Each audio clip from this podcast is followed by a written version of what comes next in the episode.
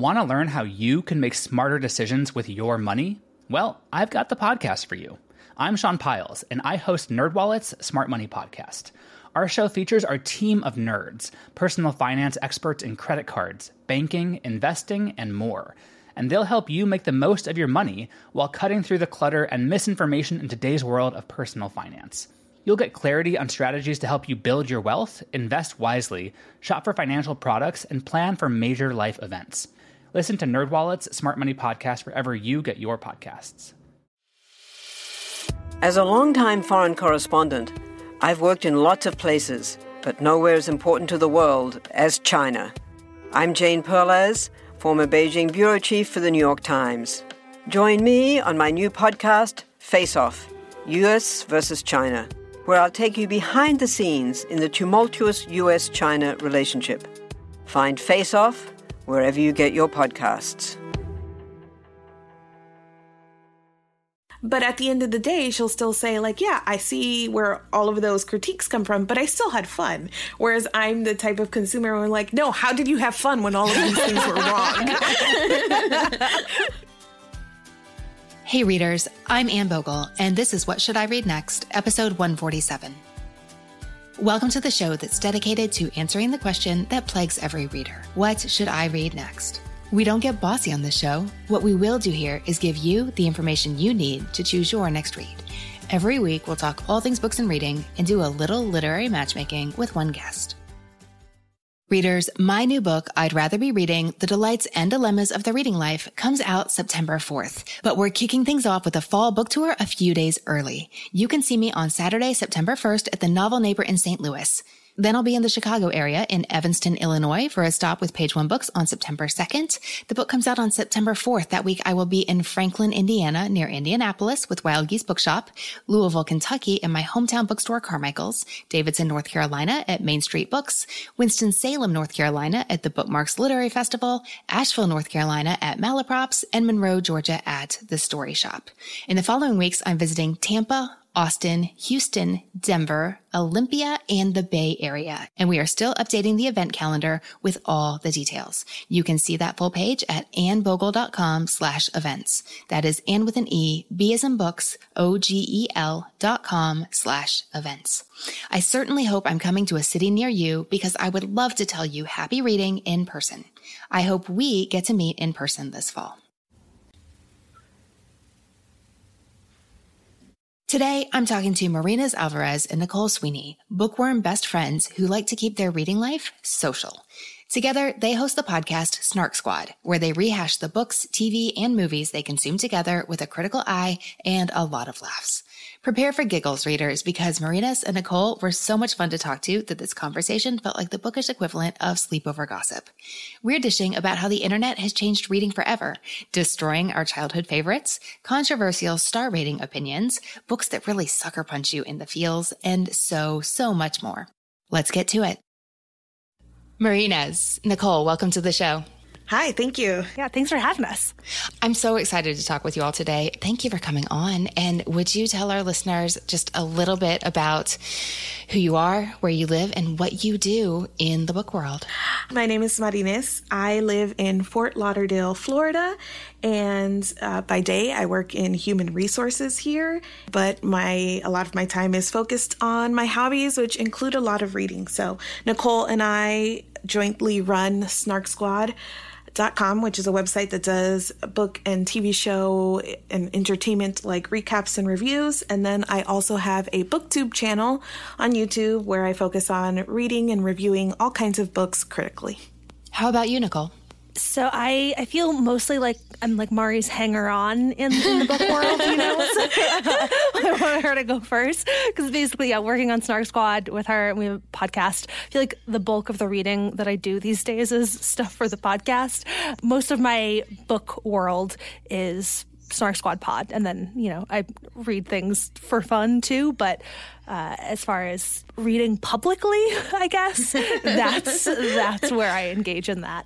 Reading publicly, that's funny. So you're very involved on the internet But with your reading life, which used to be private, how has the internet changed how you two read? I, for me personally, I grew up as a reader, so I've always been reading across my life. One of our favorite free, fun, like childhood activities was going to the public library. So I've always been a reader and I think it's a super important part of like my my life and my habits and my hobbies because I am introverted and reading time is like self-care downtime for me in a lot of ways. But I discovered that I enjoyed doing a lot of that also in community.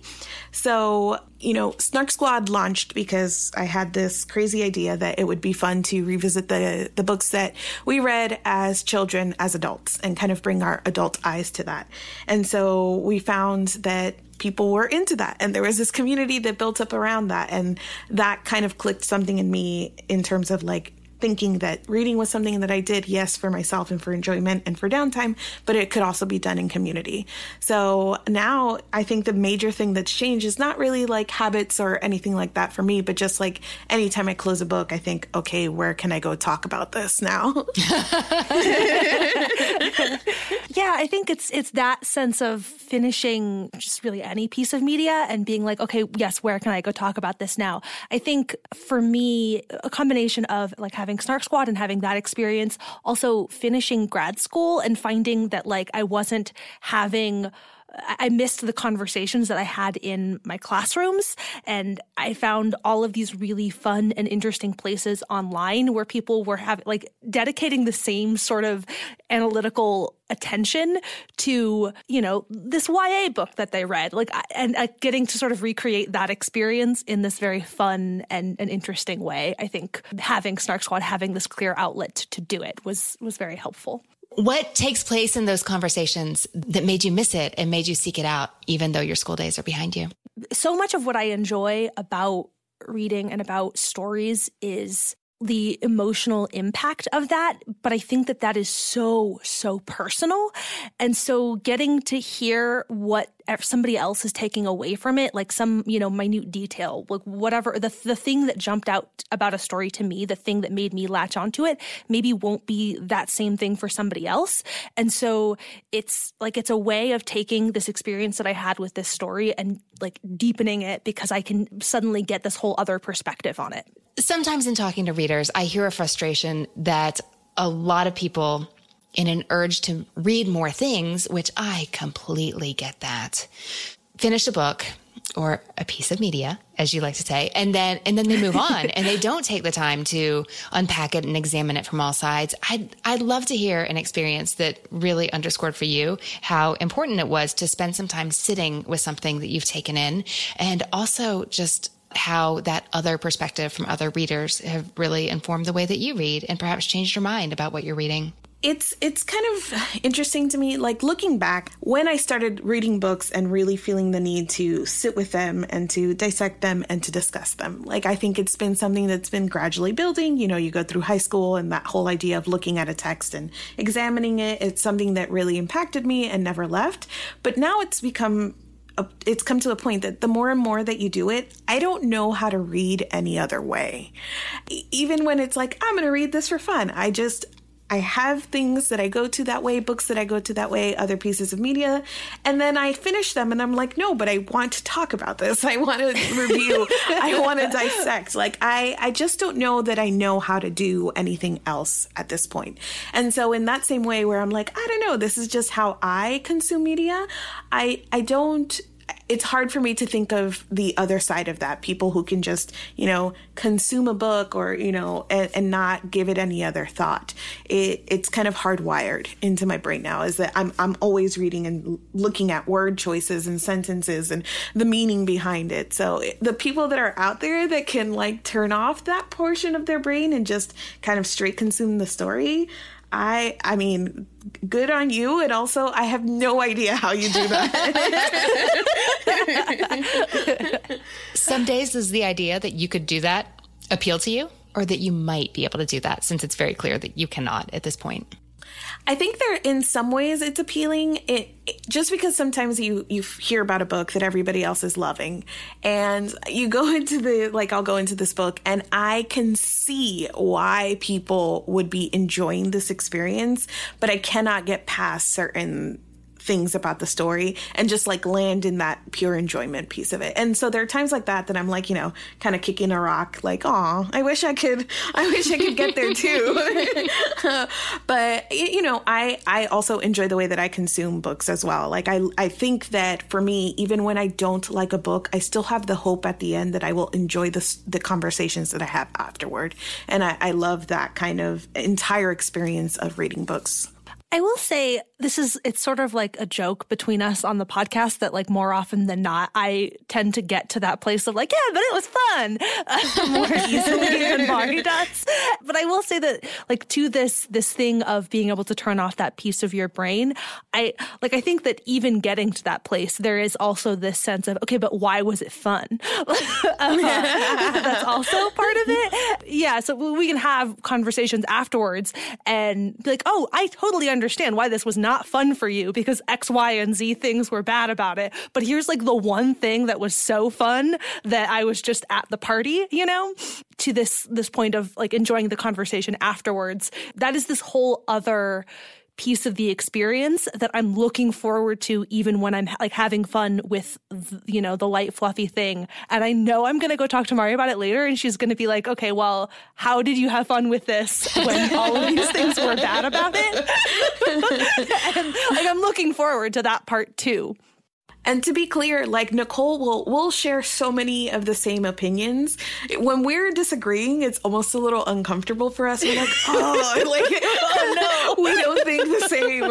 Um, but we agree on a lot of like fundamental things. But at the end of the day, she'll still say like, yeah, I see where all of those critiques come from, but I still had fun. Whereas I'm the type of consumer where I'm like, no, how did you have fun when all of these things were wrong? um, we, and we have a ton of conversations about about, you know, the difference between enjoying a book, enjoying a piece of media versus thinking that it is mm. quality mm. yes. and versus thinking that, the, you know, that it is good.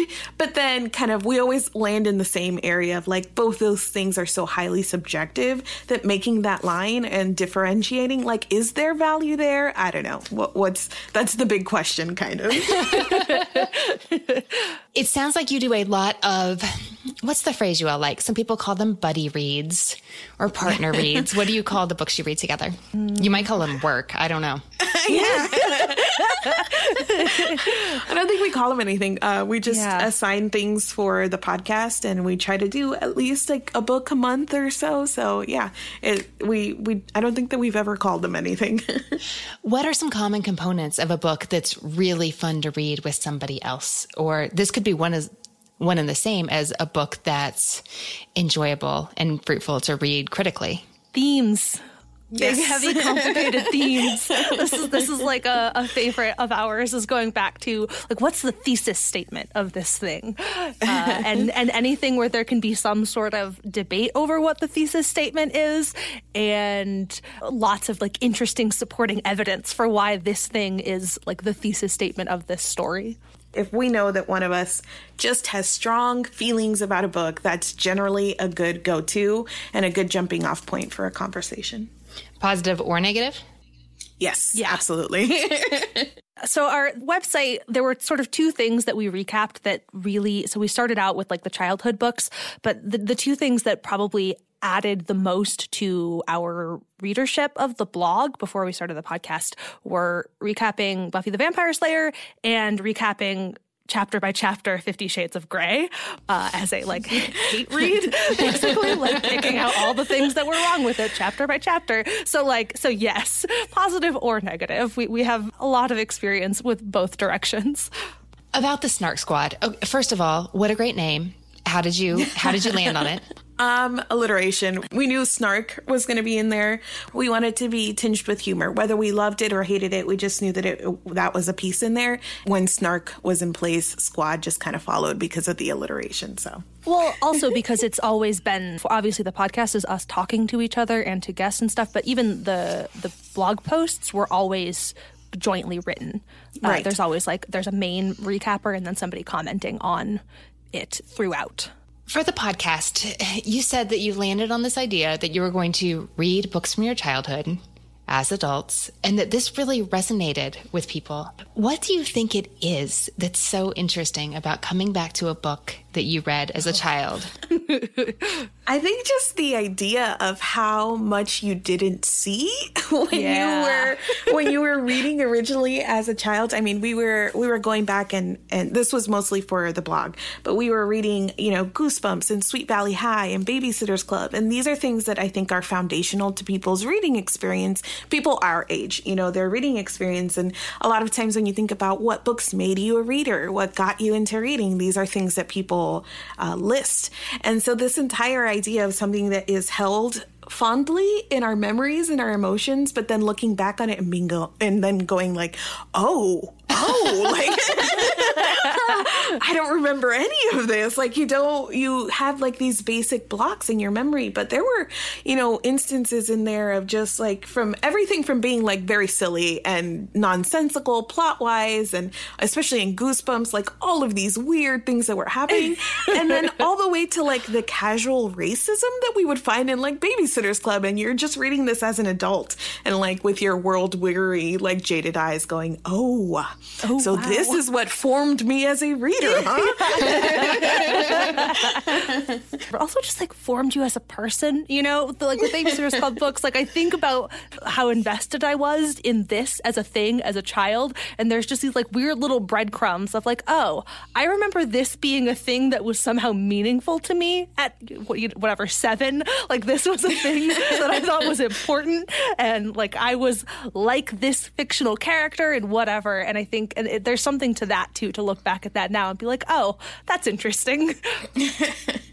Please tell me there have been books or at least a book that has held up that you've you've picked it up as a grown up and you've read it and you've been like, "Oh, you know, not bad for choosing for a 7-year-old."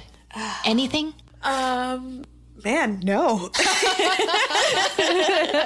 I'm trying to think of the ones that we that we mainly covered for for the blog.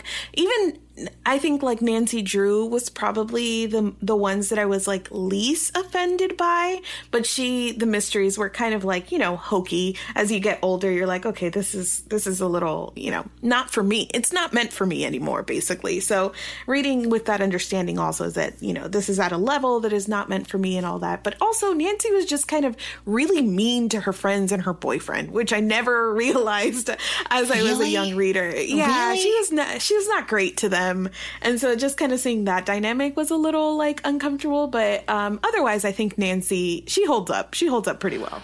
I, I also I feel like for the most part the Babysitters Club books like hold up from this perspective of yes obviously it is not for me anymore and and there are certainly elements of these plots that are kind of like well that was sort of glossed over in a way for the most part I think they hold up but not in a way that makes me come at them from this perspective of like yeah this is going to be a really great and super enriching reading experience now because they're not meant for me now This sounds completely demoralizing. Month after month to have your childhood favorites, like to have your memories tarnished. And yet you keep doing it. So, what do you love about it? Yeah, we do it less often now. We're for the podcast. We're really, you know, doing things that are more more recent releases and more timely. It wasn't so much that we were going through and experiencing this by ourselves, but it was that we were doing it together and we were Yes. laughing together. And I think that piece of just kind of laughing at it and doing it with humor kept it from being like too too dark or too like Yeah. jaded. You know, yes, yes. we knew what we were getting into. We knew that, you know, we kind of expected what we would find there. So everything that we do from when we started with these kinds of books and, you know, everything that we're covering now on the podcast, I think that that um, idea that we're going to do it with humor and together is what makes it worthwhile. So, today we're looking for great books that you might both enjoy. Yes. How wide is the overlap between your all's reading tastes? Is there just a sliver or is there miles and miles? I think there is some overlap. I think we like like we mentioned, we both love theme heavy books. We both like characterization. We both love certain kinds of stories, like coming of age stories are big for both of us. Found families are big for both of us. So there's a lot of overlap. I think where it starts to kind of fall apart a little bit is that I am more more into it world building fantasy stories, high like high fantasy, things that are a little bit more detailed. I think that that's where it starts to fall apart for Nicole. Is that right? Yeah. Yes, yeah, I would agree with that assessment. There's this is like my my sort of running joke is like I don't care about the fauna. Like I I would like like tell me tell me a story. I don't reject it just like on principle. Like it, it's a thing that I keep sort of, you know, trying, but there is definitely a level at which I'm like I just I don't want to look at the scene like now I want something to happen. And meanwhile, I'm like, look at that leaf. Yeah. It's beautiful. yes, exactly. Yes. Yes.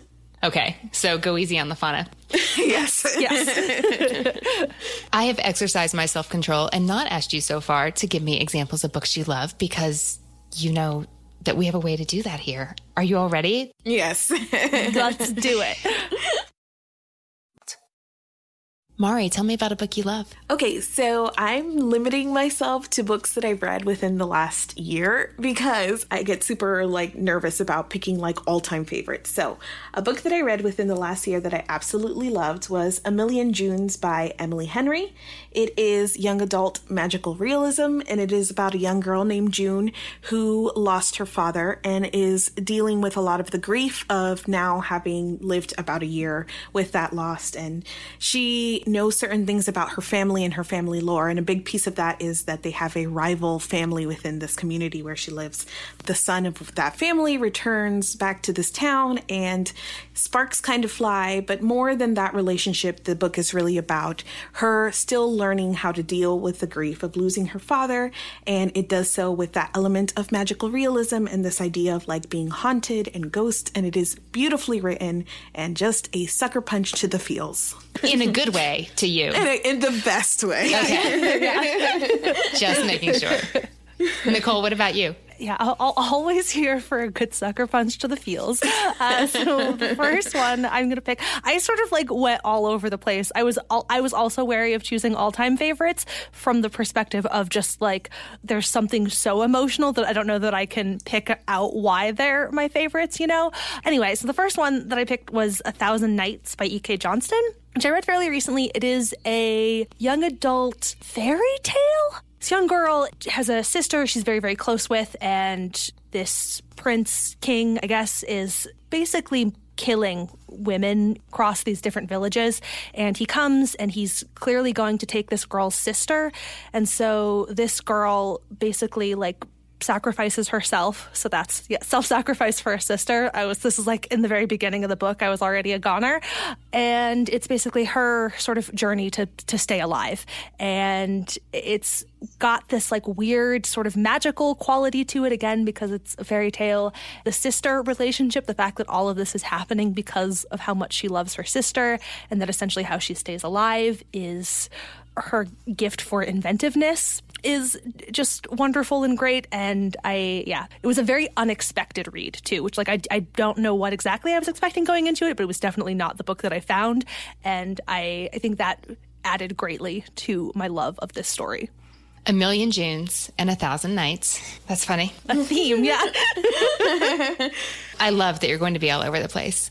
Mari, what's your next favorite? The Veins of the Ocean by Patricia Engel. This is an adult literary fiction novel, and it is about a woman, Reina, who has spent the last years of her life involved or revolving her life around the fact that her older brother is in prison. And so she spends a lot of time visiting him, thinking about him, and just the impact of what sent him to prison and her role in that. But her brother dies suddenly while he's in prison, and so she's kind of released from the cycle of how she's been living her life for all this time. So she picks up her life and she moves to the Florida Keys on a whim, and she meets a man there. She encounters a community, and it is about her going on this like journey of coming to terms with what her brother did, her role in what her brother did, and finding out what her life is going to be on from now on. And it deals very heavily with the ocean as kind of the symbol for healing, which is like right up my alley as well. And it takes place in Florida, which I'm a sucker for as well. Because when, when you can place yourself in a story with specific settings, I think there's something super powerful about this. And Patricia Engel is a brilliant writer. It is very, very, very beautifully written. Uh, so yeah, The Veins of the Ocean. All right, what about you, Nicole? The second book that I picked is A Visit from the Goon Squad by Jennifer Egan this is like a series of short stories basically that are sort of interconnected, which is the kind of thing that often does not land for me, but it worked really, really well in this book. Again, because it is so theme heavy and because like the, the way in which they are all interconnected was just very, very interesting and it was cool to like see that come together.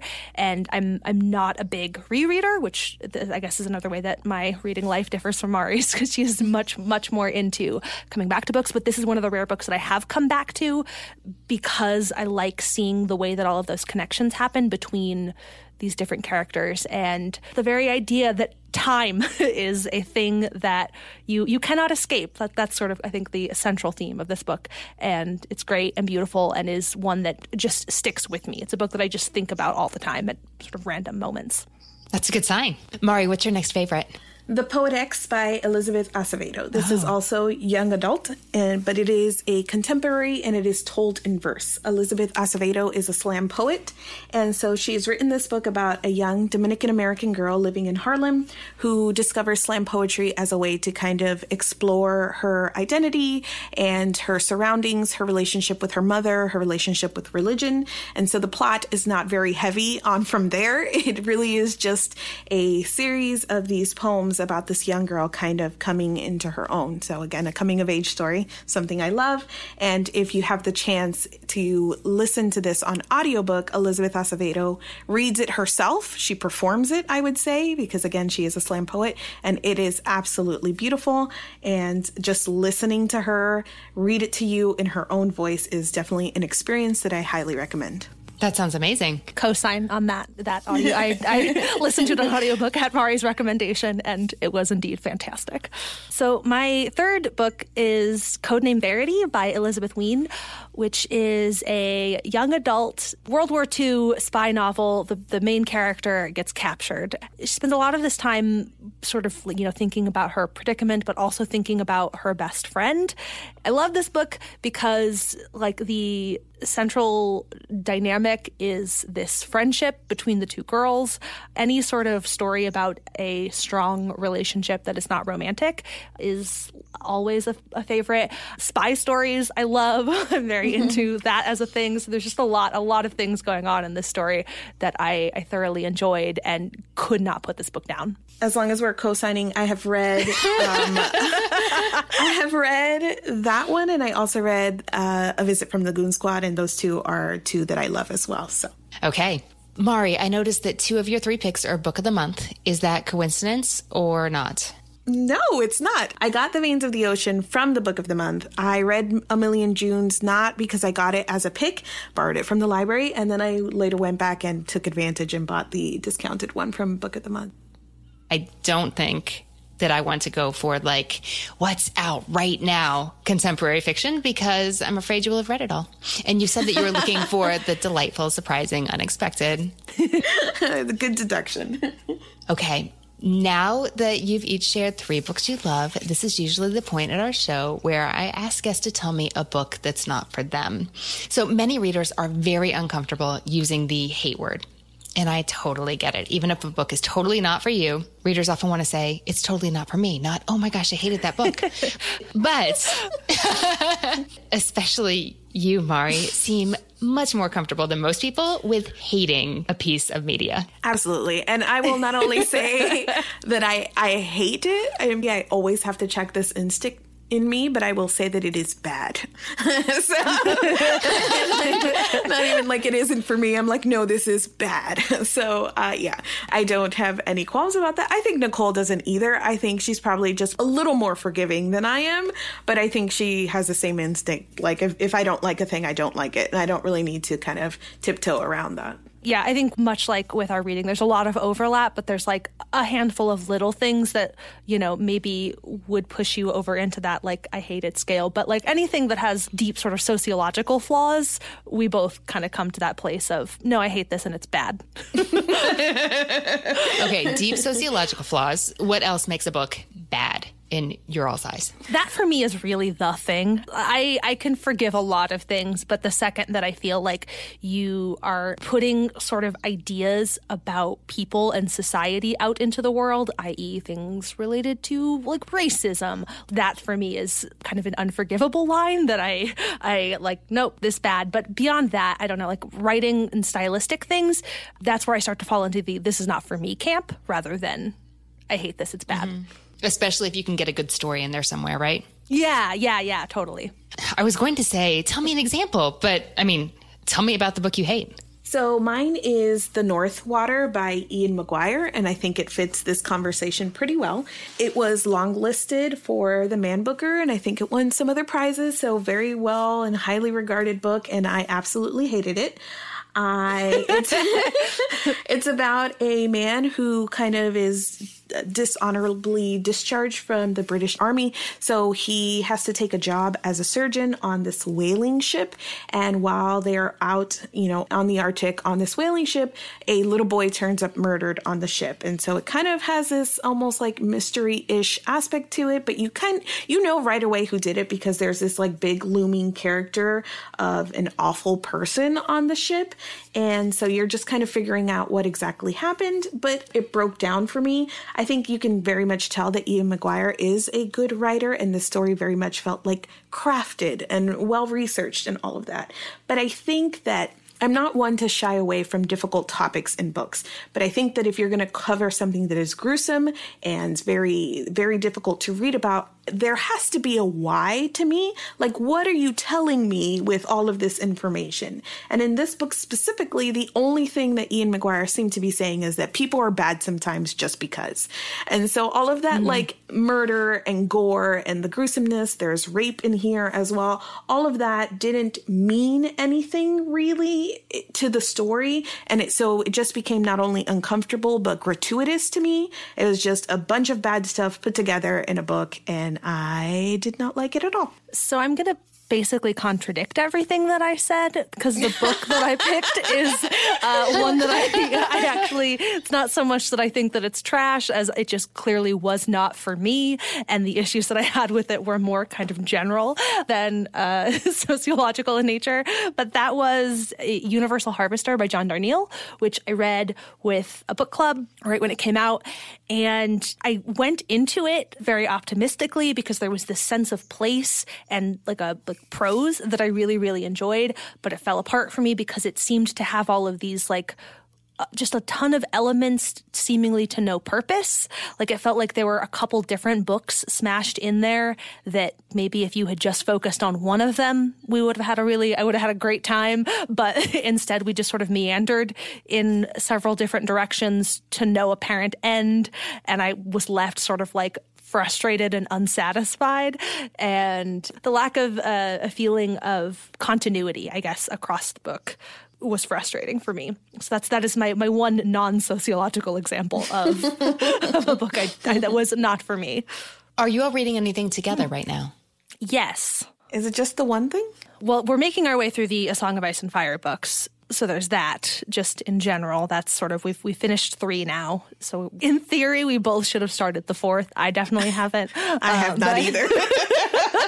Uh, but and then we're also getting ready to record an episode on children of blood and bone i just downloaded that for audible but i haven't read it yet are, are you in progress or is that coming up for you I also have not started that. Yeah, I started it. Um, I'm about 50% of the way into the book, but I started it before Nicole. I was the one who suggested it. So I was reading it and I, I was like, okay, this is probably something that we can talk about together. So I had a little bit of a jump on her. Um, but yes, I'm about halfway done with that one. Oh, also Sharp Objects, too. Oh, yes. Which you have read and I have yes. not. So, yes. Okay. There are a lot of different directions we could go here. So we're looking for themes, like grad school worthy themes There's a fair amount of like YA and younger characters, even when it's not YA, mm-hmm. on your list, Marines. And you're just all over the place, Nicole. I love it. Yeah. Thinking about a little magical mystery, some historical fiction. And I'm thinking about literature that skews toward a younger readership, although hopefully nothing you regret when you come back and look at it is your, you know, more grown up self. I, I like all of those things. all right. Do you go to bookstores? Yes. Yes. Do you have a favorite? There's two bookstores in town that I generally, if I'm going to a bookstore, I'm either going to a store called Fact and Fiction or Shakespeare and Company. I more recently moved to Fort Lauderdale, so I've actually been on a little bit of a hunt for good bookstores, smaller bookstores here. I will occasionally pop into a Barnes and Noble and just kind of look at through the shelves, but the best one that I found so far is called Big Apple Books, and it's a used bookstore, which I always find very, very intriguing. I can spend an hour or two literally just looking at the shelves, so. When you are each browsing in your bookstore, and you're thinking about what you want to take home, anything specific you look out for that catches your eye that makes you think, yes, this is the one for me. This would be without anyone putting pictures in your face on Instagram or sending you comments on YouTube on your own in a vacuum when you're looking. Like, I can't think of anything that is particularly unifying. I like. I don't know, man. Like I, I it's very like I don't know. I got a feeling today, and my feelings will probably be radically different tomorrow. Who knows? So I think one of the things that overlap about Nicole and I as readers and like larger media consumers as well is that we're both like mood people. So yeah, yeah. it like very much depends like what what mood am i in? And that kind of dictates if i'm going to read a bunch of books today or like binge some netflix or what kind of story i'm gonna i'm gonna take in. And i think we both read and like consume pretty widely. So it's difficult to say.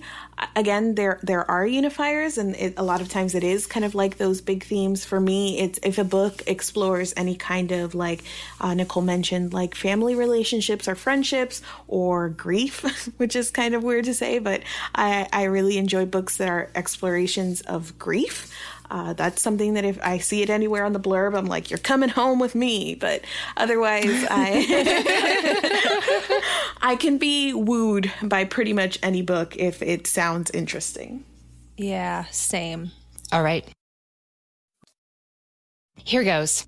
I'm going to strive to give you three recommendations that are also all over the place. But what I'm looking for are books that are not currently being discussed okay. all the time on social media. Uh, you know, like not the new hot thing that everybody's talking about, and that are all over the place, but in a coherent way, I hope. We'll see how we do. First, I'm thinking of Fly Girl by Sherri Smith. Do you know this one? I do not. Okay, it's not quite 10 years old, but almost. It's not quite middle grade. It's a little old for that, but it's not quite like serious very high schooly YA either. It's about a girl navigating life somewhere she isn't technically allowed to be, and she's terrified of being found out. So I love that nod to a spy feeling for you, Nicole. This girl's name is Ida Mae Jones, and she's always dreamed of being a pilot. She really wants to fly, but as a young black girl, this option is just not available to her right then in the American South. But then World War II starts. The men are gone and new opportunities become available for white girls her age. So the army starts recruiting these girls to teach them how to fly. Ida Mae is fairly light skinned and she's advised by a friend that, you know what? I bet you could pass as white and join up. So she makes the choice to attempt to pass as white and does get accepted into the program. But after that, she lives in constant fear of being caught and punished because of her identity.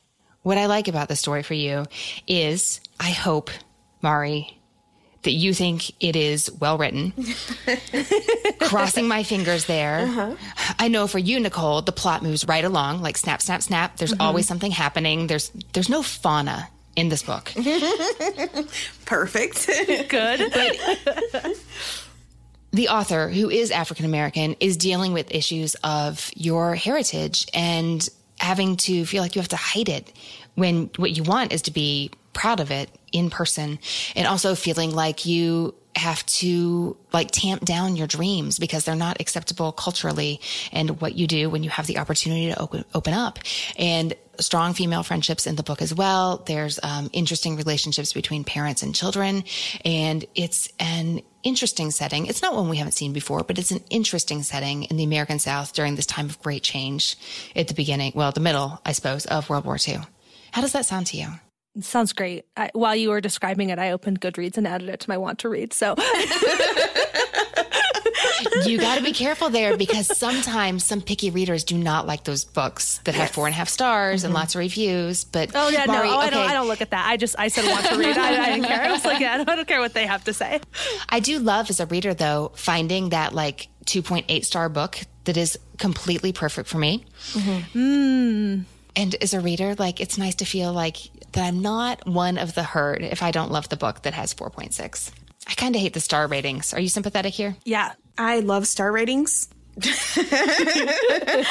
Make your case. I think they communicate a small amount of p- information very quickly at a glance. You kind of, I think that reviews have their place in order to go deeper, but I think star ratings are perfect for organizing and communicating quick information to a reader. So I love star ratings. However, I think Nicole and I talk about this a lot when we're consuming things about what makes something have mass appeal and how a lot of times that doesn't necessarily line up with what we're looking for in a story. And so just because something is loved by lots of people or, you know, unloved by lots of people, that doesn't necessarily turn me off. And I'm the exact same way. I love finding the hidden gems. I love finding a book that maybe other people had problems with X, Y, and Z, but that's exactly why it's perfect for me. And right. this sounds right up our alley, I think. Very interesting because I did notice that many of the books on your YouTube video that we'll need to link here, the popular books you really hate uh, have amazing star ratings. I, I, oh, it's so frustrating for me. As much as I love star ratings, when there's a book that I close and I'm like, oh, terrible. And then I go to Goodreads and it's like 4.8 stars. I'm like, what? Who's rating these? Betrayal. Yeah.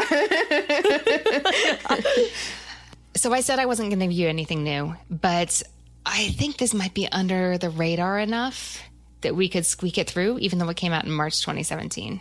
Do you know Rabbit Cake by Annie Hartnett? I just checked it out from the library. You are kidding me. Really? I didn't see this places. I didn't start it. I didn't start it at all, but I literally just got it from the library. what made you check it out? Uh, that description. It is an exploration of grief. Well, I've never heard of it, so. What I like about it is you get to see the way that grief strikes several different family members in very different ways. And because the narrator is just 10 years old, she's keeping a, a diary, she's keeping a written record of her grief process because the therapist has told her it takes 18 months to grieve. And she's like, all right, let's do this. I'm ready. But she's convinced that her mother died in an accident, but her mother did not die in an accident. This young girl is coming to terms with what happened to her mother, but also in the book, her older sister, who is in a different place in life, a little older, a little more mature, a little more understanding, is also grieving. And of course, their father is working through this as well. The line between what is real and what is hoped for but not true. Uh, that's a tension in the book. She manages to do this without being totally annoying like child narrators can do. Instead, it just might be the gut punch to the feels that you all really enjoy. And it definitely has themes galore. So do you want to read it now that it's on your library stack or are you going to like take it back and drop it in the book drop at night? No, I, am definitely very interested. I love what you said about how um, there it's not only an exploration of grief about but about how different people within the same family are grieving. I think part of the reason that I gravitate towards these these kinds of stories is because it is an emotion, a very strong emotion that's very difficult to give words to. And so kind of seeing people try that and attempt that and like look at the different ways that we grieve. So that's like all of that wrapped up in one book. So I'm super excited. That is handy for me to read. the fact that you began that description too with her keeping a notebook. She's like, okay, I'm going to keep this 18 month like journal. This is the like this is the time. This is the commitment. That kind of precociousness uh, is is like I'm here for it. That's a good word for it. She is precocious because otherwise, if Hartnett didn't pull it off, I would roll my eyes and go like, oh. What an obvious narrative device. Come on. Yeah. but it works. It works with the character. It works with the story. Because of your love for Elizabeth Wein, Nicole, I was thinking of Ruta Sepetys. Have you read anything by her? No. No. Well, she has a book set in New Orleans that's a lot of fun. It's called Out of the Easy. I know how much you hate Fifty Shades. so she also has a book that came out first, I believe, called Between Shades of Grey. And my bookstore owning friends tell me these two titles cause no end of confusion and lead to like mothers with eighth graders in tow asking for Fifty Shades and adults being disappointed when they instead get this World War II historical novel. So, are you interested? You know what? I think we already did World War II. So, I'm just going to leave that there for your entertainment and possibly perusal later. Mm-hmm. and I'm wondering about something completely different in time and space. Have you read The Snow Child by Eowyn Ivey? I have. I have. Who has? I have Mari. Which is what I would have expected for the magical element. Yes, it is. Because I really like that for both of you. Did you enjoy it? I loved it. I thought it was so beautiful. And again, it's one of those stories that it ends and you're not entirely sure what happened, but because of like the the big themes and uh, it, it's it's a book that I would describe as almost haunting because of that very strong setting. It was very beautiful. I'm glad to hear it. Do you think Nicole would like it? Yes. Noted. All right. What do you think about Bone Gap by Laura Ruby? we read that for the podcast. And what did you think? I didn't see that episode. It was our, it's the first book that we read. Are you serious? Yeah. I like that we are in the right headspace here, apparently. yes. Uh, yeah, I, I read Bone Gap on a recommendation from a friend, and I immediately turned around and was like, Nicole, you got to read this. Um, I think that I probably enjoyed it a little bit more than you did, but overall, I think we were both on the on the love train there. Uh, talking about the, that book made me love it more. Mari, have you read The Hazelwood? I have not, no. Do you know about it? By name, I've seen it talked about, but I don't entirely know what it's about. So I just know by by name and author. Okay. I don't know that you're going to love it, but I want you to be in my book club. I want to buddy read this together, and I want to hear all your thoughts. I want to unpack it with you. But this would be like, help my reading life out. This would be really fun. Not, I'm positive this is the book for you. Here you go. Perfect. That's Okay. that's okay. If you read it, we're going to talk. yes, absolutely. Okay, we are clearly going back to Ruta Sepetys, Between Shades of Grey. It's got the Fifty Shades angle, and I just really would like to hear you make all the jokes about this on a podcast. The other Shades of Grey book that you should pick up instead. and what I like about this is I feel like it could fit at home with your favorites, which it's true are all over the map, but have the common thread of being really good examples of what they are. And I mm. think that's true of this too. So this is I call it YA historical fiction, although tons of adults have read this for their own sakes and loved it, as you can do with a good book written for any age group. And it's based on the author's family's personal history in Lithuania. And what I also like about this is she writes and really brings vividly to life this aspect of World War II that a lot of readers are unfamiliar with, and that is Stalin's reign of terror during World War II in Lithuania there are so many important themes, as I think is often true in a novel set during a time of great distress and fear and change that so, has such global import. But I also really admire when an author can do that on the small scale. And I think she does that on two levels. Like you see these big themes operate on a global scale, but also on a very small family scale which means that it has the potential to break your heart for the world level and also weep for this one individual family. And the main character is uh, complex and sympathetic and well drawn. And it has a little bit of love and friendship and family. Even though it's so, so hard, it also is a story of resilience and hope and tenacity, even in the worst of times. So that sounds a little noble. And often when I'm hearing a book description, I don't want to hear the lofty. I just want to hear, like, oh my gosh, it's so good. But how does that sound to you? I love what you were saying about kind of the different scales, the human scale, and then like the larger historical and global scale. So that that's like two sucker punches to the feels for the price of one. yes, yes. Double your tears at no extra cost. Yeah, I'm here for that. All right, Mari and Nicole, of those three books, I might have a sneaking suspicion, but what do you think you'll read next? I'll let Nicole go first. Oh man. I I mean all of them sound very appealing. Like I feel like I could pick up any one of them and and be like happy or satisfied. I think I'm torn between Fly Girl and I've already forgotten the name of the last one. that one. it's not a great sign for that book. Oh, it's but Fifty oh, the Shades. shades between yes, the shit. Yeah, yep. I will not forget that again.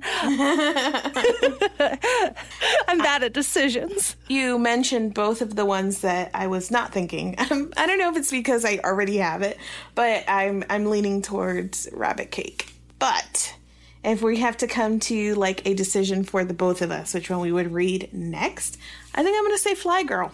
I hope you love whichever you choose. Thank you so much for talking books with me today. This has been a delight. Thank you for Thank having you for us. having us. Hey, readers, I hope you enjoyed my discussion with Marines and Nicole. Make sure to check out their Snark Squad podcast and give them some love there. Let us know what you think they should read next in the comment section at what should I read next podcast.com slash 147. That's 147. That's also where you'll find the full list of titles we talked about today. Readers, I would dearly love to wish you happy reading in person when I am touring the US this fall for my new book, I'd Rather Be Reading The Delights and Dilemmas of the Reading Life. Please check my full events page at annebogel.com slash events to see my full list of stops this fall. I hope to see you there.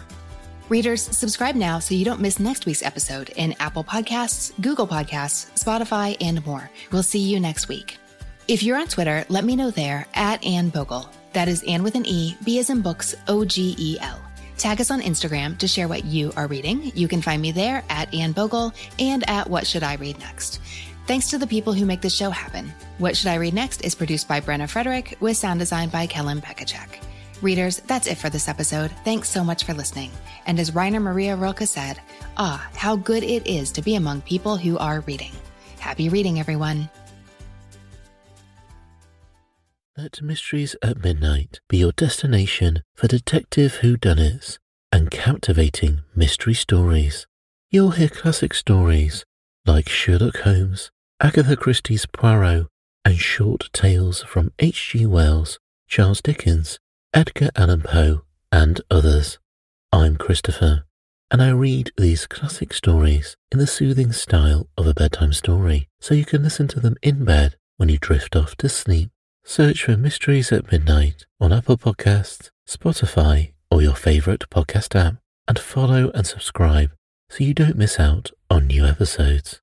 Have you ever wondered how inbred the Habsburgs really were? What women in the past used for birth control? Or what Queen Victoria's nine children got up to? On the History Tea Time podcast, I profile remarkable queens and LGBTQ plus royals, explore royal family trees, and delve into women's medical history and other fascinating topics. Join me every Tuesday for History Tea Time, wherever fine podcasts are enjoyed.